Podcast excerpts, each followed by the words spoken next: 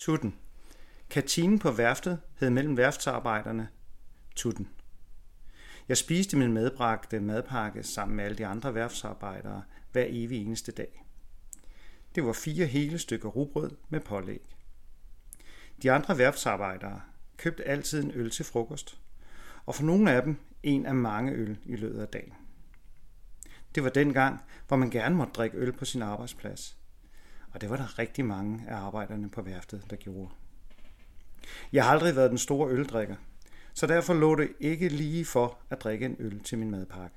Det kunne jeg ikke lide. I stedet købte jeg hver dag en lille brik med Mathilde kakaomælk, og det har jeg måtte høre for mange gange. De sagde blandt andet, at rigtige mænd drak øl og ikke kakao, og at man var svagpisser, når man ikke drak øl. Nogen ville nok opfatte det som drillerier, men for mig var det bare den tone, som der var imellem os.